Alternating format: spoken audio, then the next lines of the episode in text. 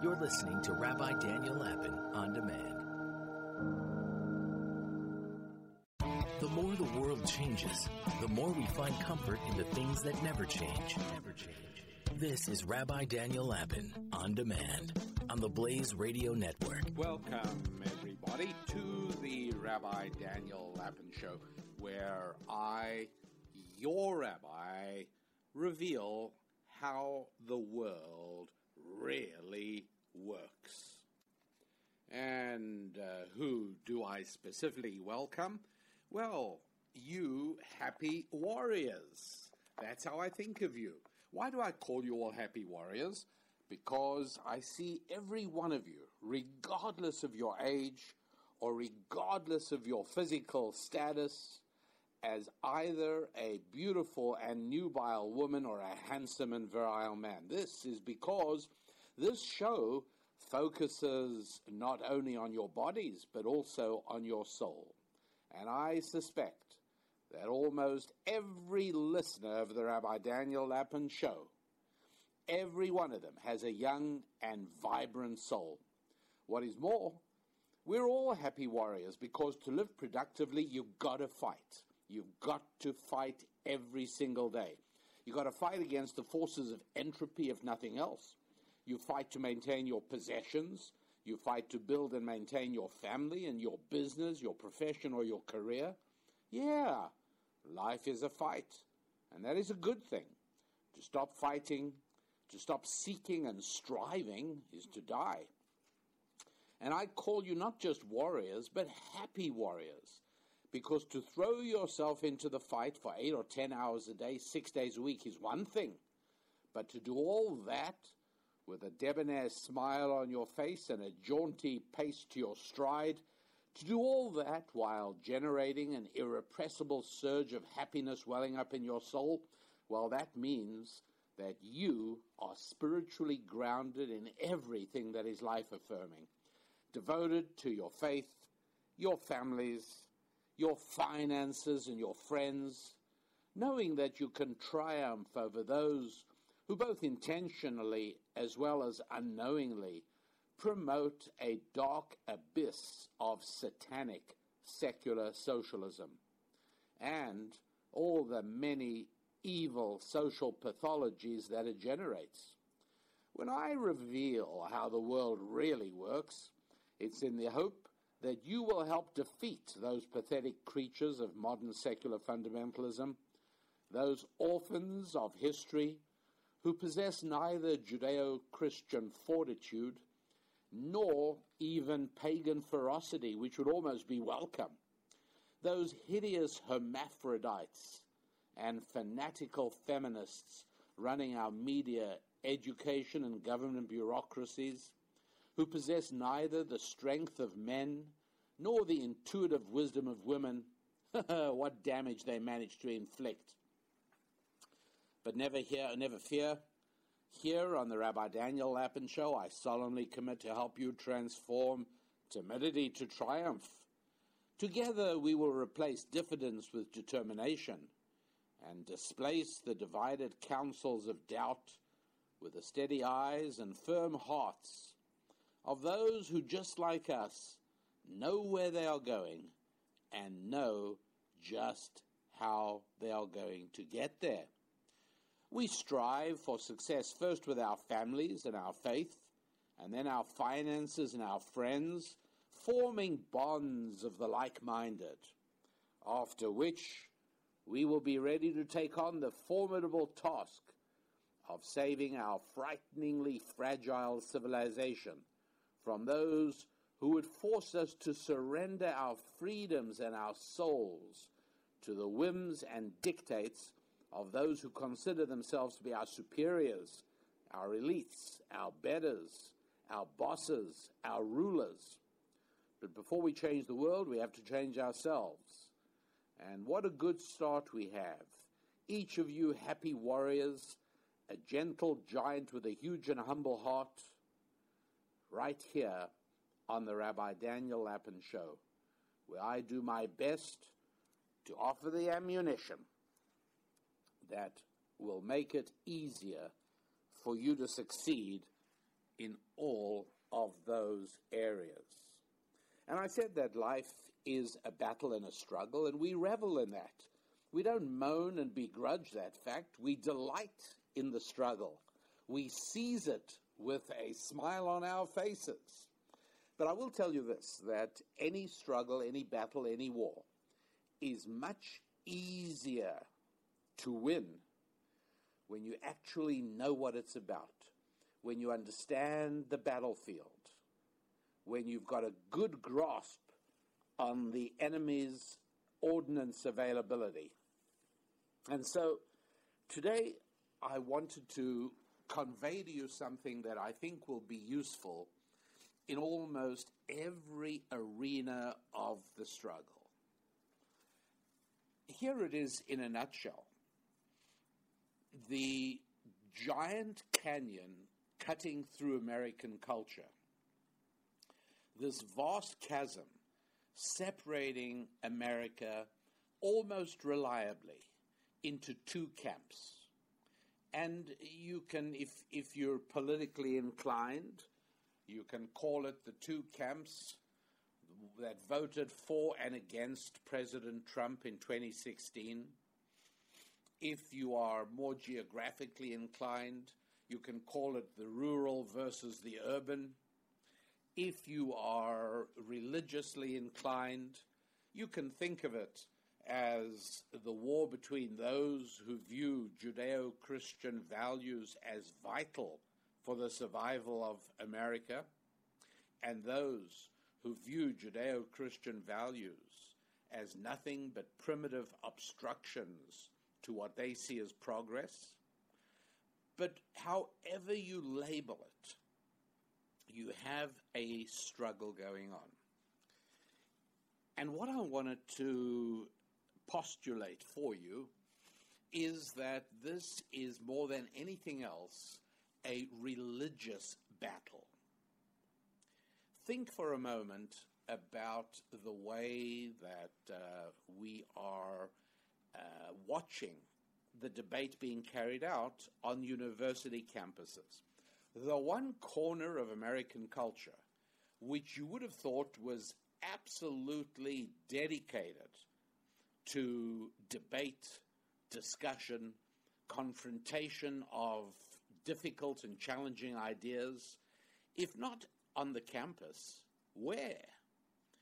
And yet, what we find is that whenever conservatively inclined speakers show up at a university campus, they are reviled, they are vilified, they are silenced, they are yelled down, they are subjected to riotous behavior, and uh, uh freedom of speech, forget about it. There's nothing like that. And in, in my particular case, and I've spoken about it in an earlier show, uh, when I was invited to give a speech in Northern California, uh, yes, completely uh, shouted down, blocked. There was absolutely no way that a group of people, it was a small minority, by the way, of, of the people who'd actually arrived to hear the talk, uh, but they managed to literally shut it down. Now, uh, what sort of political debate is this? Right? In a political debate, you argue, uh, you know, and if you think of liberalism in America uh, over the years, liberalism was at the forefront of abolishing censorship and freedom of speech. And so obviously something has happened here that is, is a, a very strange contradiction of everything that we considered to be liberal behavior. And it isn't political, but what is it? And it's not good enough to say what I often hear people mistakenly saying is that, you know, the side is stupid and they, they don't get it. And it's not true. I don't think any of that is true. I think they get it perfectly, and I think they're far from stupid. What is it? Well, I think the uh, the best example is if I ask you to take your mind back in history, shall we say to 720. Islamic hordes have invaded Spain from North Africa, and uh, they are on their way to conquering it. And just then, a elderly Catholic priest steps out of his church and confronts the rabid mob, and approaching the group that appeared to be at the head of the mob, he says to them quite reasonably, Gentlemen, why don't we go into the church? Let's sit down and have a symposium that will be of value to everybody. Let's sit down and discuss the future of religious pluralism on the Iberian Peninsula. Well, how does the Islamic mob react? Well, it's very simple. We don't have to speculate, we can just look at the historical record. They took off his head. And when they took off his head, they damaged his church and converted it into a mosque. And then they went on to the next town. My friends, when you are engaged in a religious debate, you don't ever give the microphone to the other side. Never. Because you're not interested in a debate. You are interested in victory. Essentially, anyone who doesn't agree with you, if the war is religious, anyone who doesn't agree with you is a heretic. And we don't give heretics the microphone. I don't know of any rabbi or pastor who would welcome an ardent and uh, flaming atheist to give a speech in his church or synagogue. I certainly wouldn't. And uh, I'm no longer the rabbi of a synagogue, but while before I retired from that, and I was the rabbi of a beautiful synagogue in Venice, California, that I was privileged to plant. Had uh, a rabid and uh, outspoken atheist approached me and said, I'd like to give a speech in your synagogue, and you can debate me. We'll have a discussion about it. I wouldn't have said yes. I would have said absolutely not, out of the question. It's not in my interest, not in the interest of my congregation. We have nothing to gain from this. Only you have something to gain, not us. I wouldn't do it. I don't give the microphone to heretics. And that's precisely how the left behaves towards any viewpoint with which it disagrees. Our website, as usual, rabbidaniellapin.com, and I recommend that you head over there. Apart from seeing what's going on, we have a new feature there on our mind, which uh, we just mention things that are current in the news and on our mind. Uh, we also have back issues of Thought Tools, Susan's Musings, Ask the Rabbi. Uh, you can contact me or Mrs. Lapin, uh, and you can also visit the store. And if you do that, well, we're approaching the Festival of Lights. We're approaching the 25th day of the month of Kislev and the holiday of Hanukkah, and we have a beautiful audio program called Festival of Lights, and the subtitle is How to Transform a 24 7 existence into a 25 8 life. Well, of course, uh, 25th of Kislev, eight days of Hanukkah, there is something of relevance to day to day living to be found. And we explain this uh, in that particular audio program. So take a look at Festival of Lights on the uh, in the store section of the website, rabbidaniellapin.com. Back with you in a moment.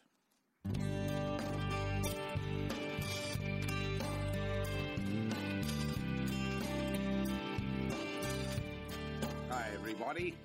Welcome back. It is the Rabbi Daniel Lapin Show, where I cherish each and every listener frantically and obsessively watching the download figures. And so I'm able to enjoy the climb and growth in audience that we enjoy. Which means that I have to thank all of you who are diligently and avidly uh, helping to promote the podcast by letting other people uh, know about it. people who you think are like minded, people who would derive some benefit from it. At any rate, whatever you're doing is working. I really appreciate it. And uh, I've also received some charming emails uh, from people talking about how a friend alerted them to the existence of this podcast and how they were skeptical. They didn't really think they were interested in anything a rabbi would have to say, but uh, they're just writing to tell me, you know, to the contrary. Anyways, okay, so uh, I was explaining uh, why it makes sense to view the political struggle in America today quite differently from what politics pre 1962 used to be. And you know, it's not it's not the Kennedy assassination a year later or anything. It's just a generalized period I take uh, as the demarcation between an America comfortable with its Judeo-Christian heritage and an America torn in two, no longer one nation under God. And so uh, I propose that the Judeo Christian tradition lies at the roots of American conservatism and that its extirpation constitutes the crisis of conservatism and of the Republican Party today. I'm going to uh, use as an analogy, if you'll allow me, um, what I call the severed flower conservatism without God. That's that's. Uh, I, often speak about this. In other words, um, the the flower uh, has been pulled off the stalk. Conservatism has been pulled off its Judeo-Christian Bible origins, and there are certain things that happen. Uh, I, I do believe that uh, any political movement needs to be nourished by a religious force in order to survive. In other words, I think that um, belief systems are what fuel movements, not facts. Uh, belief systems. And, and here, of course, socialism does enjoy a disturbing advantage, which I'll explain. Um, in the, the you know, the fact that it seems to speak of morality and taking care of the uh, the um, the needy and the uh, the the unprivileged and so on and so forth makes it seem a comprehensive belief system, whereas conservatism has attempted to structure a morality-free belief system based on facts. And I've got to tell you that uh, Crusaders will always beat accountants. Get it? Crusaders will always defeat accountants. Uh, people who are fueled by a deep belief, wrong as it may be, but if there is a belief system, it'll beat a fact based system when it comes to movements.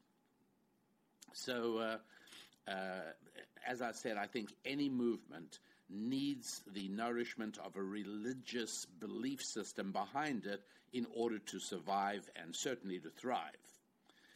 Um, the, the problem is that today, in the political crisis in America, conservatism has to battle not only the natural forces of entropy, uh, m- meaning that um, things uh, conservatism is concerned with building and sustaining. Socialism, at its root, is revolutionary. And uh, anybody knows that it's much easier to break something than it is to fix something or even maintain something. And that is one of the natural, uh, inevitable problems of conservatism spiritual gravity goes against it. The, the spiritual gravity favors the socialism side uh, of the struggle. But it's not only that, it's also that there is a very active and, uh, and determined um, enemy. You know, from conservatism's point of view, yeah, there is an enemy. So, what I want to do is take a look first at the political opposition to conservatism and to, uh, to try and understand, together with you here today, to what extent modern American liberalism is motivated by its own religious convictions. Um, take a look, would you, right now, at your left wrist. Do you have a mechanical watch? Um, so I I don't, but I'm I'm saving up. I'm saving up to buy one. Uh, I really am. I really would like to buy a, a, a fine Swiss mechanical craftsman-made watch that uh, that ticks when you hold it to your ear, and um, that's that's I, I, would like to have that. But uh, at the moment, I have a uh, a very lovely, I mean, a very fascinating smartwatch, which was which costs an absolute fraction of what a fine mechanical watch would cost. Uh, so I'm very happy for the moment. But um, if you have a mechanical watch on your wrist, okay, that is interesting. Uh, in, in, a way, there's a part of me that laments the passing of the mechanical watch. I mean, obviously, digital timepieces are uh, uh, far more uh, precise. They enhance punctuality. But from my point of view, they lack what I think of as the moral message of the mechanical clock. My dad, who was uh, my teacher and my rabbi as well as my dad, uh, used to encourage me when I was a kid to attempt to repair all the the bro- you remember the mechanical clocks, right? Everyone used to have them. Uh, you wind them up; they had a very loud tick, tick, tick. Some of them had a had even had a, a sort of visible bell on top, and the, the alarm clock. The alarm section had to be wound up separately from the timekeeping section. You, you, I'm sure you remember. You've seen them around.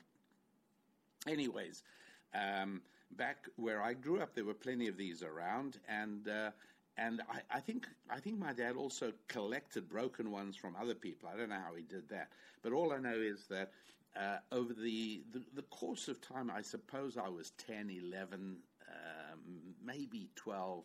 It was certainly before my bar mitzvah when I was 13.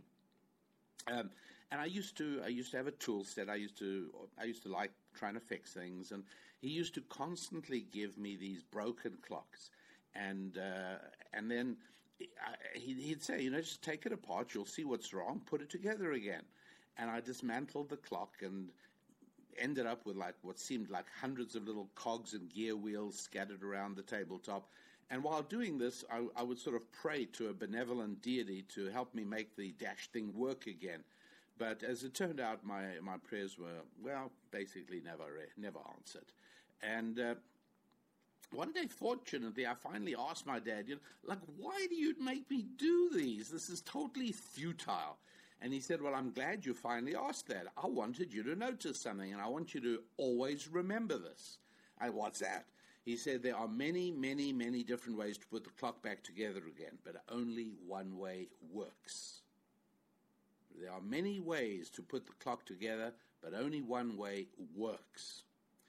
And um, that moral message of the mechanical clock has stayed with me. I've, I've spoken before on the show about a 20th century social anthropologist called uh, Joseph Daniel Unwin, U N W I N. Great, great fellow. And he, he pointed out, and you can see why he's fallen out of popularity, he pointed out how uh, the, um, uh, the, the number of cultures in the world is about 5,000 different cultures. But how many civilizations? Well, only one. Says who who are you, Rabbi Lapin, to say there's only one civilization? Well, it, it's not just me. It's the fact that Bangladesh does not have an illegal immigration problem. Uh, Uganda does not have an illegal immigration problem.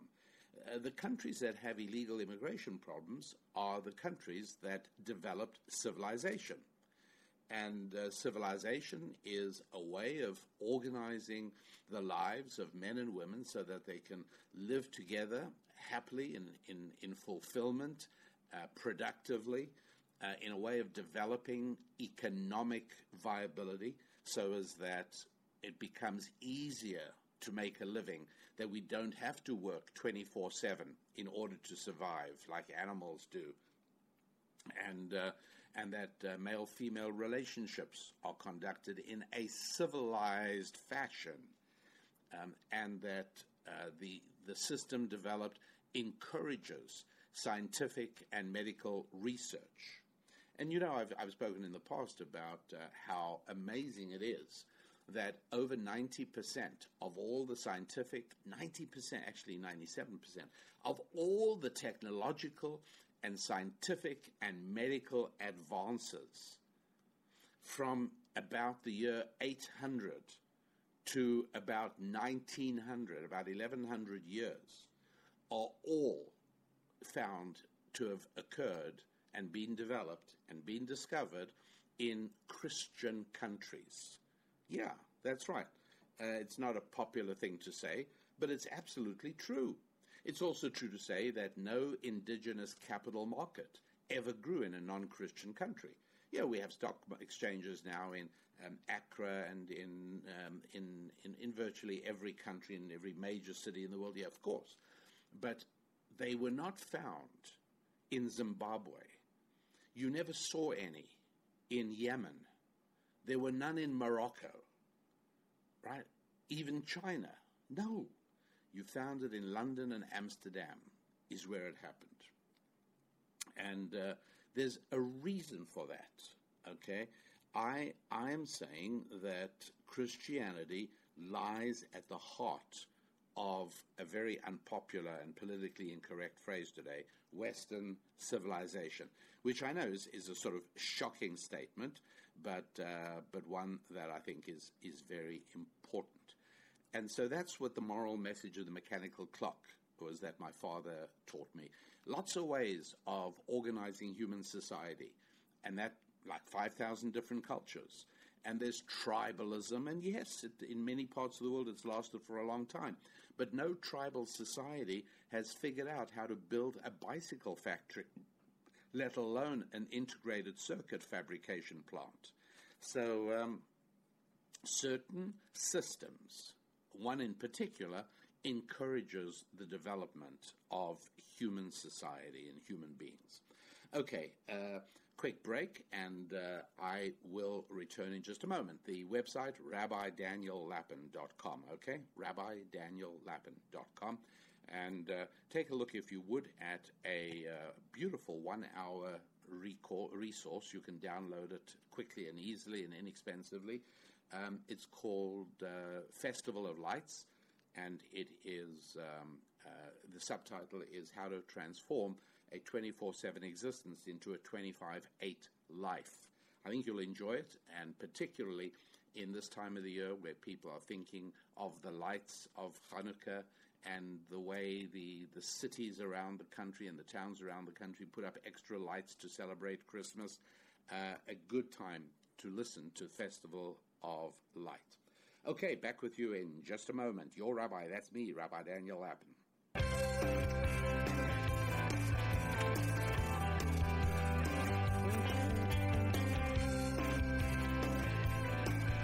Okay, back with me, your rabbi, Rabbi Daniel Lapin, revealing how the world really works. And one of the ways it really works is that uh, we acknowledge reality.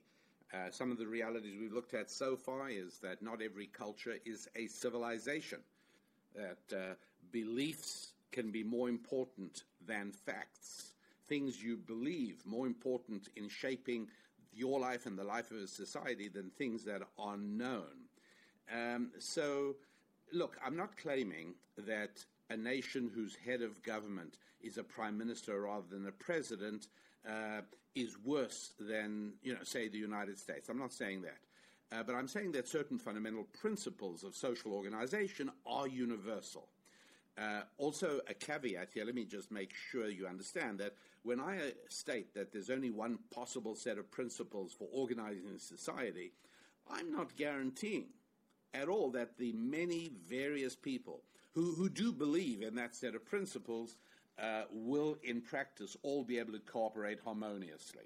Let me give you an analogy, if I may. Uh, let's find a, um, a nice urban gang, right? Should we find a street gang? Let's assume for the moment that uh, you know something like that can be found in your city.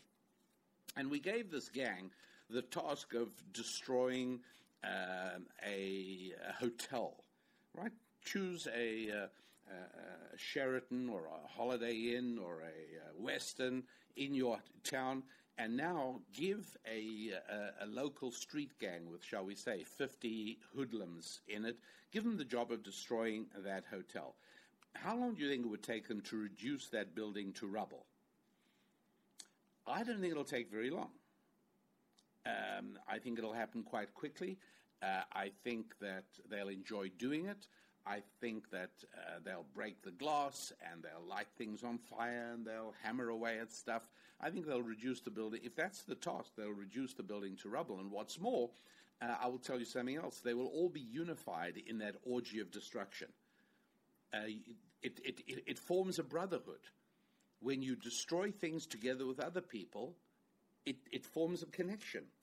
You know, you're all in this together. Obviously, building also forms a connection. I'll tell you about that.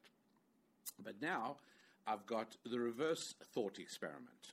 Now we're going to bring in a team of architects and const- uh, contractors and construction engineers, and we're going to uh, give them all the resources. We're going to ask them to rebuild the building, right?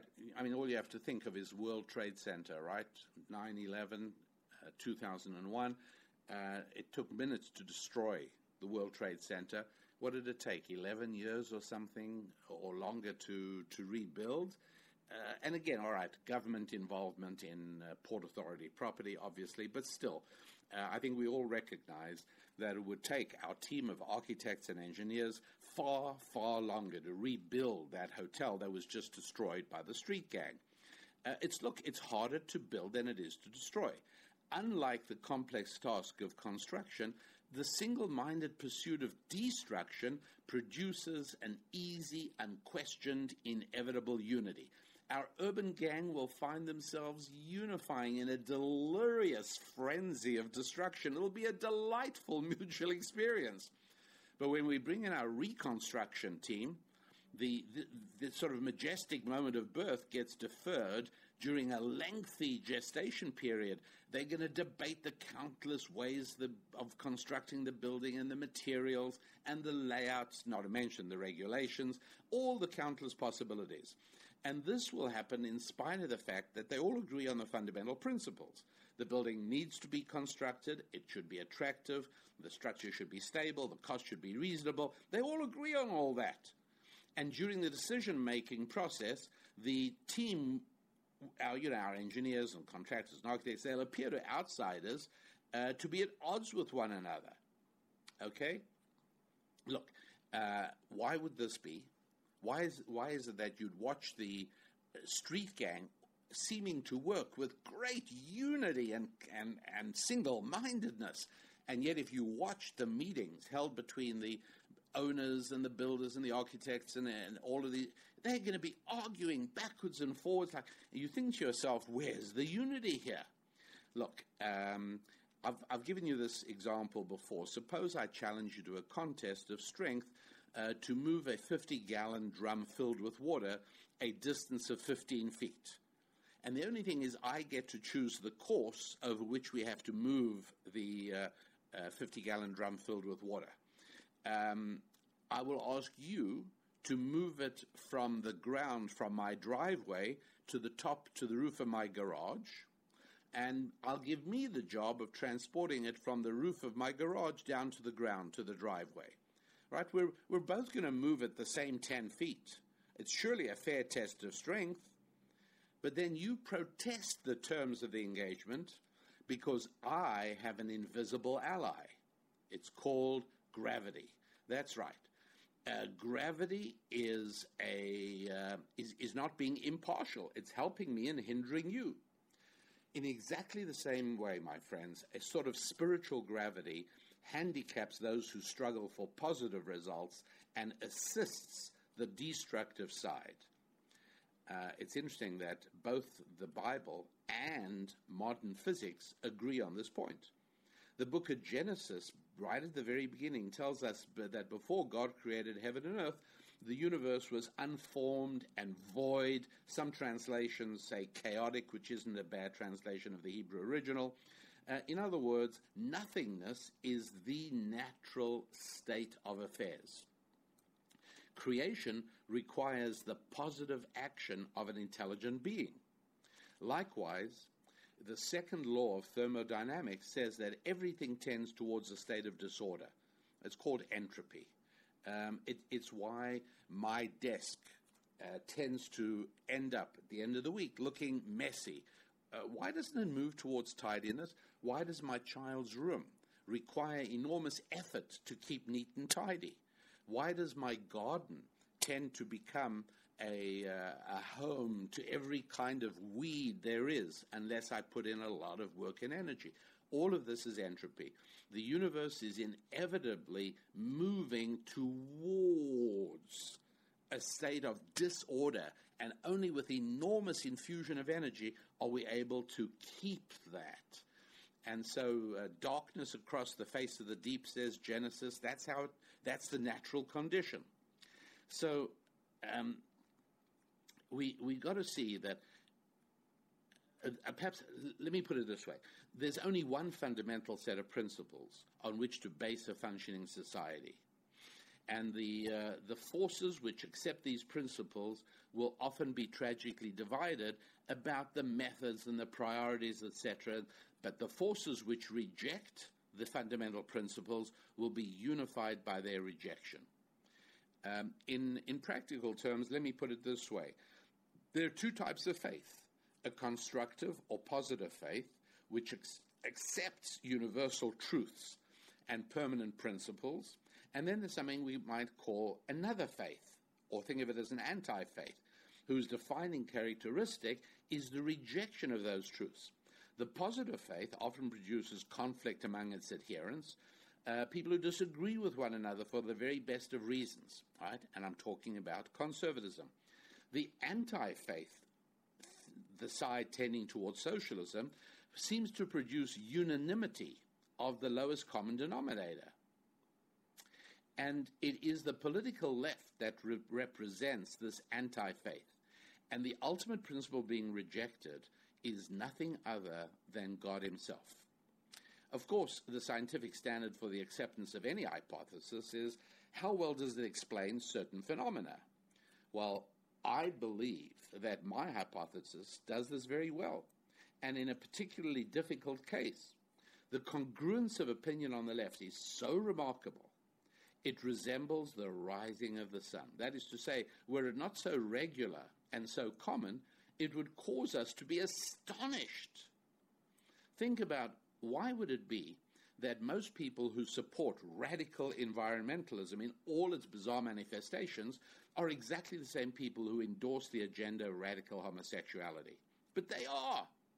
Why would the same group who enthusiastically advocates widespread abortion rights also embrace gun control? It's illogical.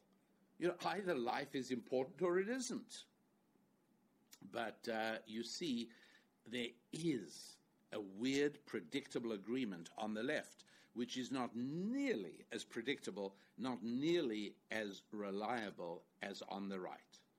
Um, why, why is it that um, uh, people who oppose the death penalty are usually the same people who are in favor of abortion? It's another example. Uh, there's no black magic here. It's just, it's just explained by my, hypo- my hypothesis. Um, put another way, there are, going back to my mechanical clock, there are many, many, many ways to worship God, but only one way to reject Him. I think that's, that's important. Uh, this best accounts both for the divisiveness of the conservative movement and for the congruence and apparent unity on the left. Now, some of you would readily agree with me that the left is rejectionist and destructive but you might hesitate over my assertion that it is God that they oppose. Well, let me then further test my hypothesis in a more specific way. Let me ask how the basic doctrines of the left compare with their, if you like, biblical counterparts. See what I mean? Um, scientifically, would you not agree with me that if this were totally random, if there was, if I'm wrong, and there is no anti-God theme to secular fundamentalism, to modern American liberalism, then we ought to find that liberals sometimes agree with biblical social policy and sometimes do not. Maybe we'd see a 50 50 distribution, don't you think? If we just took the uh, doctrinal positions of the Democratic Party and ran them by a biblical barometer, we should find that about half of them are pro Bible, about half of them are anti Bible, because if the Bible is really irrelevant to all of this, then it's a random distribution, and we should find about 50 50. So let's take a look at a few of them with this goal in mind. Now, the Bible's got some really interesting prohibitions, right? Um, one of them, for those of you who have, have met me, uh, might notice, and that is I possess no tattoos on my body. In spite of the very artistic themes from time to time um, that have occurred to me. I mean, you know, I like some of the marine tattoos. Uh, I know it's a little Popeye-ish to put an anchor on your biceps. But uh, you know, I, I, think I think I'd probably go for it. Uh, I'm, more information than you want to know about your rabbi. But I, I, I have no aesthetic problem with with tattoos. Um, I even I, I, note, you know, if, if I see somebody with a terrific, elaborate, very well done one, I usually comment. It happens to be that uh, I mean I'm not driven. I don't wake up every morning bemoaning the fact that I can't get a tattoo. But um, but it's only because it's a biblical injunction that I don't have one, and it happens to be one of the biblical injunctions that I find easier to obey than many others. Like it's right up there about like with not sleeping with your grandmother. Right? This, not getting a tattoo is not really hard for me, but it's there. Nonetheless, the objection to tattooing is significant. It ties in to a prohibition in the Bible against any self mutilation of the body. What drives this prohibition? Well, the fundamental idea here is stewardship and tenancy. The Bible tells me that my body doesn't belong to me. I got the use of it, and I therefore must look after it, right? A tenant in an apartment has much less freedom to paint the walls or change the plumbing than the landlord does. Uh, the Bible, therefore, restricts not just tattooing, but also practices like abortion and euthanasia. The message is consistent. Your body belongs to God. It's loaned to you. Control over your body, including issues of life and death, must be left with God. One of the reasons that suicide is not acceptable. You, you have no right to destroy your body. Uh, man shouldn't interfere. That's the rule. Of course, the position of the left on all of these issues helps confirm my hypothesis. Liberalism rejects the notion that God gives life. God still sort of seems to retain some control over death. So they would seize that power and make matters of life and death into questions of human choice, medical ethics. And so we now know why it is that abortion and euthanasia have to be such major themes on the left's political landscape. Of course. We also find that the exception proves the rule. The Bible gives society one measure of control over life. It authorizes capital punishment for certain crimes. Now, if human control over life and death, generically understood, were the underlying principle in the left's position on abortion and euthanasia, then wouldn't liberals fight for capital punishment as a logical extension of that principle? but instead they oppose it at every turn. The idea that vicious murderers should not walk the earth, they don't accept. Why? This moral repugnance for imposing capital punishment is best explained by my, hypoth- my hypothesis. This is similar to the peculiar ferocity that devotees of the left reserve for the cigarette smoker in, in, in the face of their placid acceptance of um, other behaviors, there are many other behaviors, I don't have to be specific, that have serious health consequences. Um, and I'm thinking back to the, the time of the, the height of the AIDS epidemic. There was never a suggestion to curtail the behavior that spread AIDS. Never. But there is tremendous obsession about curtailing the behavior that produces the uh, diseases that smoking does. Uh, they fuel a national movement to prohibit smoking in any public building, and all. Well, now, why? By the way, do you remember at the time? I don't know if you go back to the '80s, but uh, but there were many times people tried to have AIDS tests for food preparers in restaurants, and it constantly got shot down by the left. Wouldn't you have thought that's pretty basic? People going to a restaurant, don't you want the assurance that the person, at that point, it was still believed, and, and I, I don't know the med- medicine of it, but it was certainly believed that bodily fluids conveyed AIDS. And there's the urban uh, legend about waiters spitting in the food of people they don't like. Uh, wouldn't you want to know that the food preparer and your food server do not have AIDS? Weren't allowed to, run that test. But cigarette smokers may not be anywhere near the kitchen. The only explanation can be that cigarette smoking is not biblically proscribed.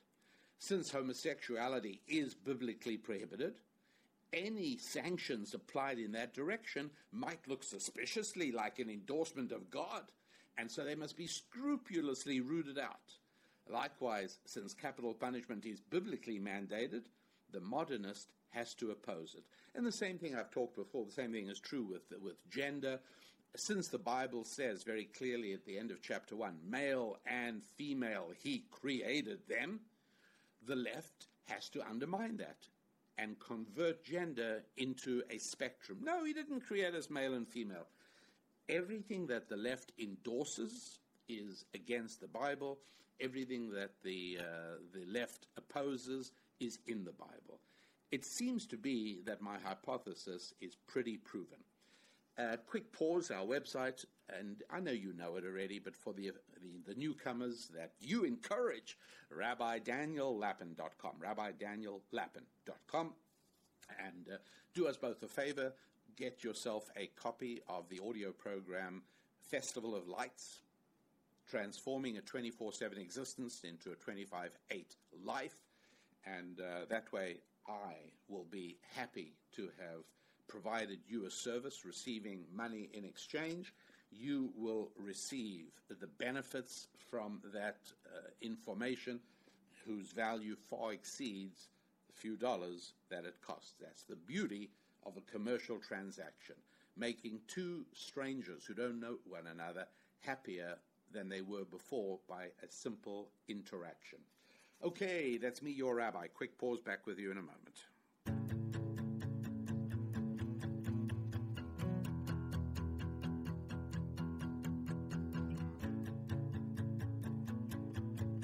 Rabbi Daniel Lapin, your rabbi, and we're back.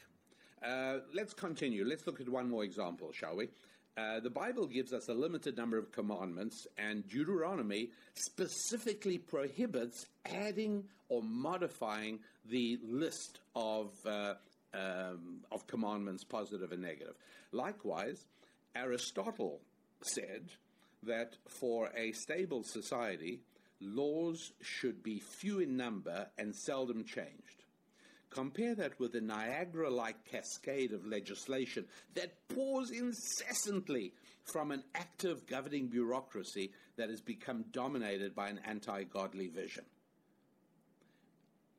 Another example that, that illustrates the left's war on biblical themes.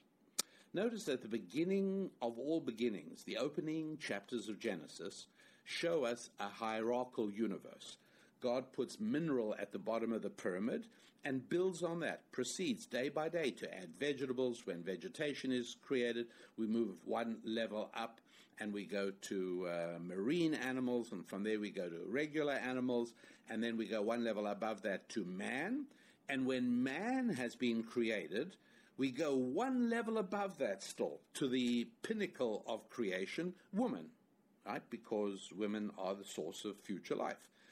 Um, this tells us that it is right for a man to dedicate himself to providing for a woman because the whole pyramid, the whole hierarchy of creation works that way. There's nothing wrong with minerals devoting themselves to sustaining plants, right? Uh, earth sustains a tomato plant and an avocado tree. Exactly right. and vegetables devote themselves to sustaining animals, and animals devote themselves to providing for the human race. And ultimately, so it is, moving each one serving one level up on the hierarchy of creation uh, for a man to see his fulfillment uh, as an escape from drudgery and selfishness and the ability um, uh, to, to start providing for a woman is only recognizing this fundamental concept of hierarchy that God imparted to the world. Well, naturally, if God said yes to hierarchy, then modern liberalism has to say no to hierarchy. And one of the very first victims of the war on hierarchy, of course, is education. Now, I mean, this is almost old news, isn't it? You're, uh, you're, you're, you're going to be yawning when I tell you this, but I just want you to think about how truly upside down this is, how bizarre this is. What education used to mean was that um, somebody who knew more than I do would teach me what he knew. He'd teach me how to relate to the world. He would initiate me into my culture, into my people, into civilization, what it means to be a man, what it means to be part of a family. Uh, and then he'd teach me how to communicate and how to work with numbers and how to deal with the world. He could only do this because he occupied a niche above me, right? He was my teacher, maybe a parent. What did the war on hierarchy accomplish? Well, this was again after 1962 later in the 60s. For the first time in the entire American experience, students grade teachers. Isn't that, isn't that amazing? What's more, students tell teachers what to teach. How do you explain this? How do you explain that professors at universities teach what students want them to teach and then they're graded by the students? It only makes sense in one context the overthrowing of hierarchy. Of course, hatred of hierarchy also explains better than any other notion the unarguable enmity that the left has for the military. Because if there's one thing upon which military success rests, it is the concept of hierarchy. And just in case we didn't understand that, the book of Exodus explicitly calls God a man of war. War is admissible, the Bible tells us. There are certain things which can only be resolved by war. And when war does come, You'd better have a hierarchy in place because nothing else will work. Uh, you may remember, again, back in the uh, early days, Patricia Schroeder was a congresswoman, I think from Colorado, and she devoted her life to getting women into the military. Right? Just one more way of shattering the traditional structure of the military. I, you know, I think, um, well, let, let me perhaps not go too much into that. Uh, let me give you a little more evidence for the hypothesis that this debate between left and right, between conservatism and liberalism in America is God centric. Uh, look, does, whether you regard the Bible as sort of light bedtime reading or you think of it as the Word of God or, or you're sort of basically indifferent to it, nobody at all can miss the fundamental rule that every single human being has been granted the power of choice. That if there's if there's any message that comes across before you even finish the book of Genesis, every single one of us has been given the ability to make his own decisions. Um, think of the first murder, right? Abel was murdered by Cain. Cain is not gently excused on account of traumatic potty training, and I'm, I'm being ridiculous, but but there's no, there is no excuse provided. There's not even there's not even a divine investigation into what made him do it. It's irrelevant. As long as we know he did it, he's going to be punished. Uh, the population of Sodom is not a victim of its environment. the city is wiped out because everybody is accountable for their actions. And, um, you know, it's not a case of, of thoughts and motivations, right? We don't get punished for thoughts by, by, by, by people. We don't get punished for our motivations. Only God knows these.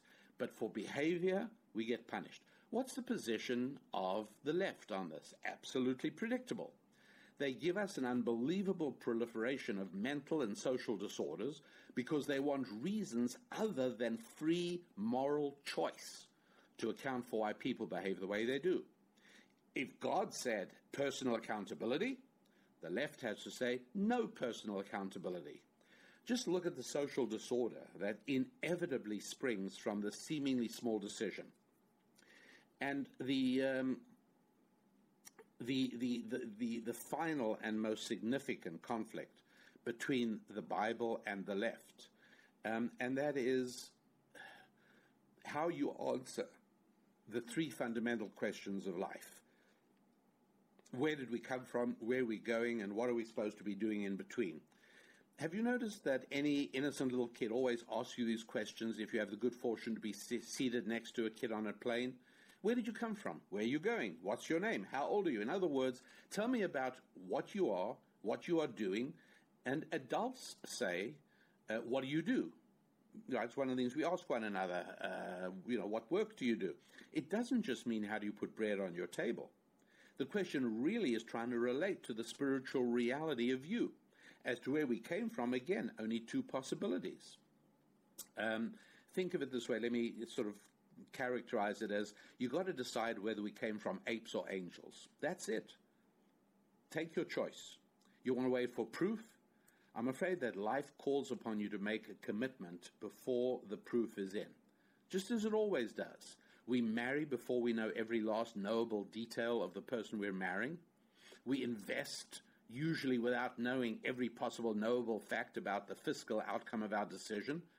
In exactly the same way, we got to decide where we're going. The choices again only two: the godly choice and the anti-godly choice. Either is there is something after death, or there isn't to clarify the practical implications of this dilemma, um, I've told you in the past a story about uh, uh, about one of my rabbinical teachers, uh, a very senior mentor I once had, and um, uh, and um, I've, t- I've, mentioned a number of times, and I, I don't think I'm going to retell it now, but the, the the bottom line of it is that there are real practical implications.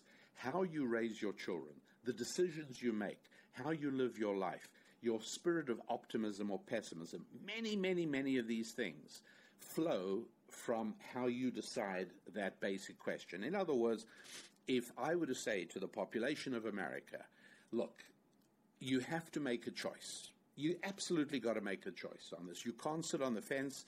You cannot take a third. I'm, I'm forcing you to choose one of these two alternatives. You've and you, it's okay if you say, well, I'm not sure I agree with it, but I'm, I'm going to, I tend to side more with the people who are on that side. You can take a look and see which people are going to which side. One side says, we are on this earth because uh, God created us in his image and put us here. All the people who prefer that view go stand on that side. Doesn't mean you all agree on all the details, but you've got to choose. The alternative is by a lengthy process of un aided materialistic evolution, primitive protoplasm turned into bookkeepers and ballerinas. Okay, that's the pro- those are your two choices: a total godless materialistic view of reality, or God created us and put us here. No third choices. You've got to decide which way you go.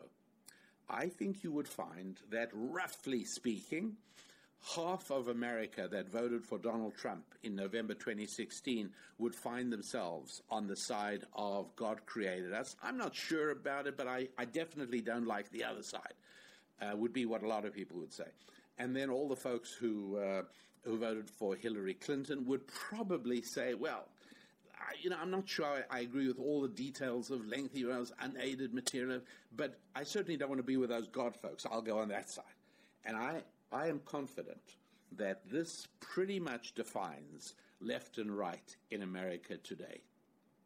And so, uh, uh, you know, if you, if, you, if you look at where we're going, what's the future of humanity, don't be surprised that the left tells us we are hopelessly doomed, some environmental catastrophe, nuclear war, overpopulation, what have you. Uh, if you tell the left that man's God given ingenuity creates solutions, uh, only apocalyptic measures will save us from elimination of aerosols. We've got to ban human beings from the open, open parklands. We've got to save the planet, which is in imminent peril of destruction. All right, that, that's the kind of thing that, that you hear all the time. And I, I think this tends to prove my hypothesis. To summarize, it's quite clear that the power and the unity of the left comes not from any intrinsic merit of their policy ideas or from any carefully considered public philosophy, public policy philosophies. No, that power and unity could come only from a religious faith that I call anti Godism, or more popularly, secular fundamentalism. It's a religion. And this truth brings us face to face with an even more terrifying fact, and that is that the left's goal in the culture war is not a negotiated peace, but unconditional surrender.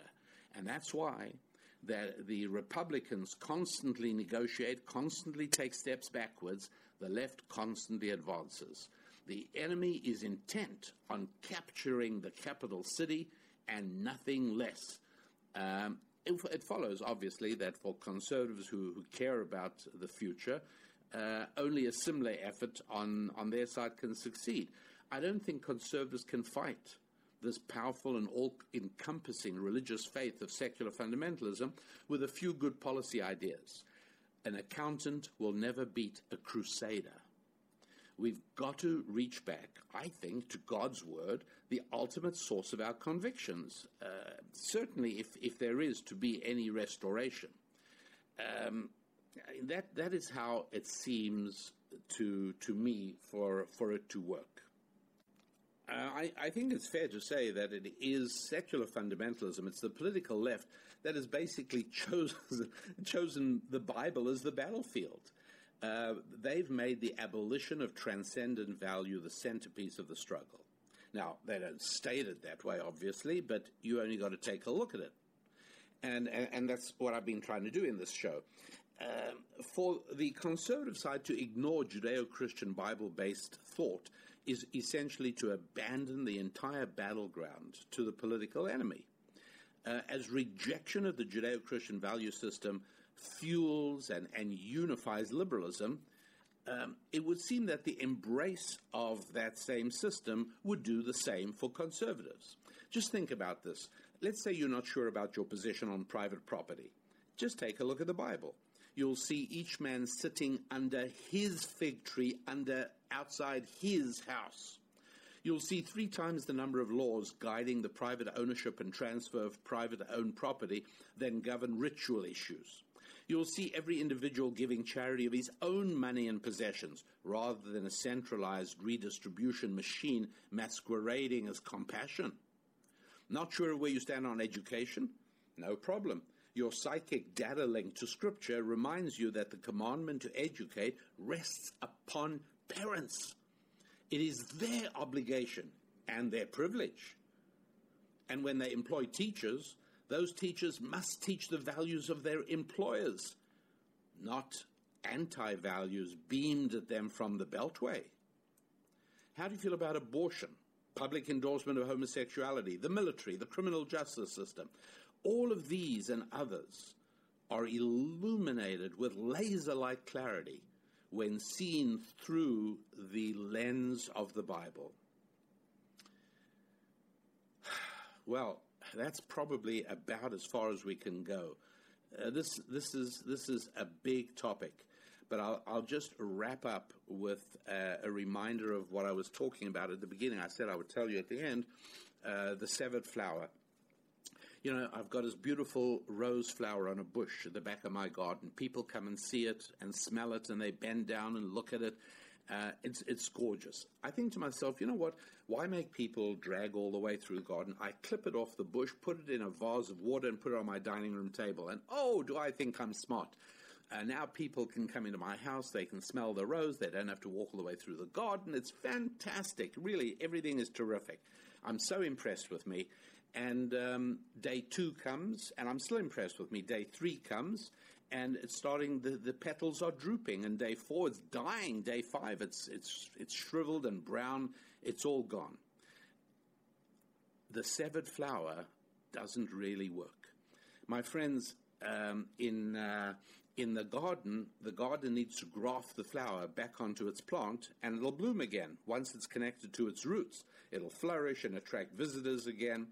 But uh, conservatism, I believe, has been detached from its Bible based Judeo Christian origins. And there's been an attempt to turn it into a wonkish system of policies that makes sense. But remember, accountants never beat crusaders. And the only way I see to restore conservatism is to regraft it back on to its original biblical values. I realize that that's going to upset uh, a whole lot of secular conservatives, and there's much more to discuss on this. Perhaps I'll do it on another show. Uh, there's issues of uh, social and economic conservatism. Can those things really be separated? I'll explain why not. But um, but right now, I do believe this provides us with a, a I hope, it provides us with a helpful lens through which to understand a little bit of what's really going on in the culture today. Thank you very much indeed for being part of the show. The website is rabbidaniellapin.com. The product is um, Festival of Lights. You know what to do, rabbidaniellapin.com. And I wish you a very fulfilling week of good times with your friends, with your families. Yes, it is actually just before Thanksgiving that I am uh, recording this show. Uh, so, good times with family and with friends, and yes, good times with God and with your finances. I'm Rabbi Daniel Lapin. God bless. Spilling ancient solutions to modern problems in areas of family, faith, friendship, and finance.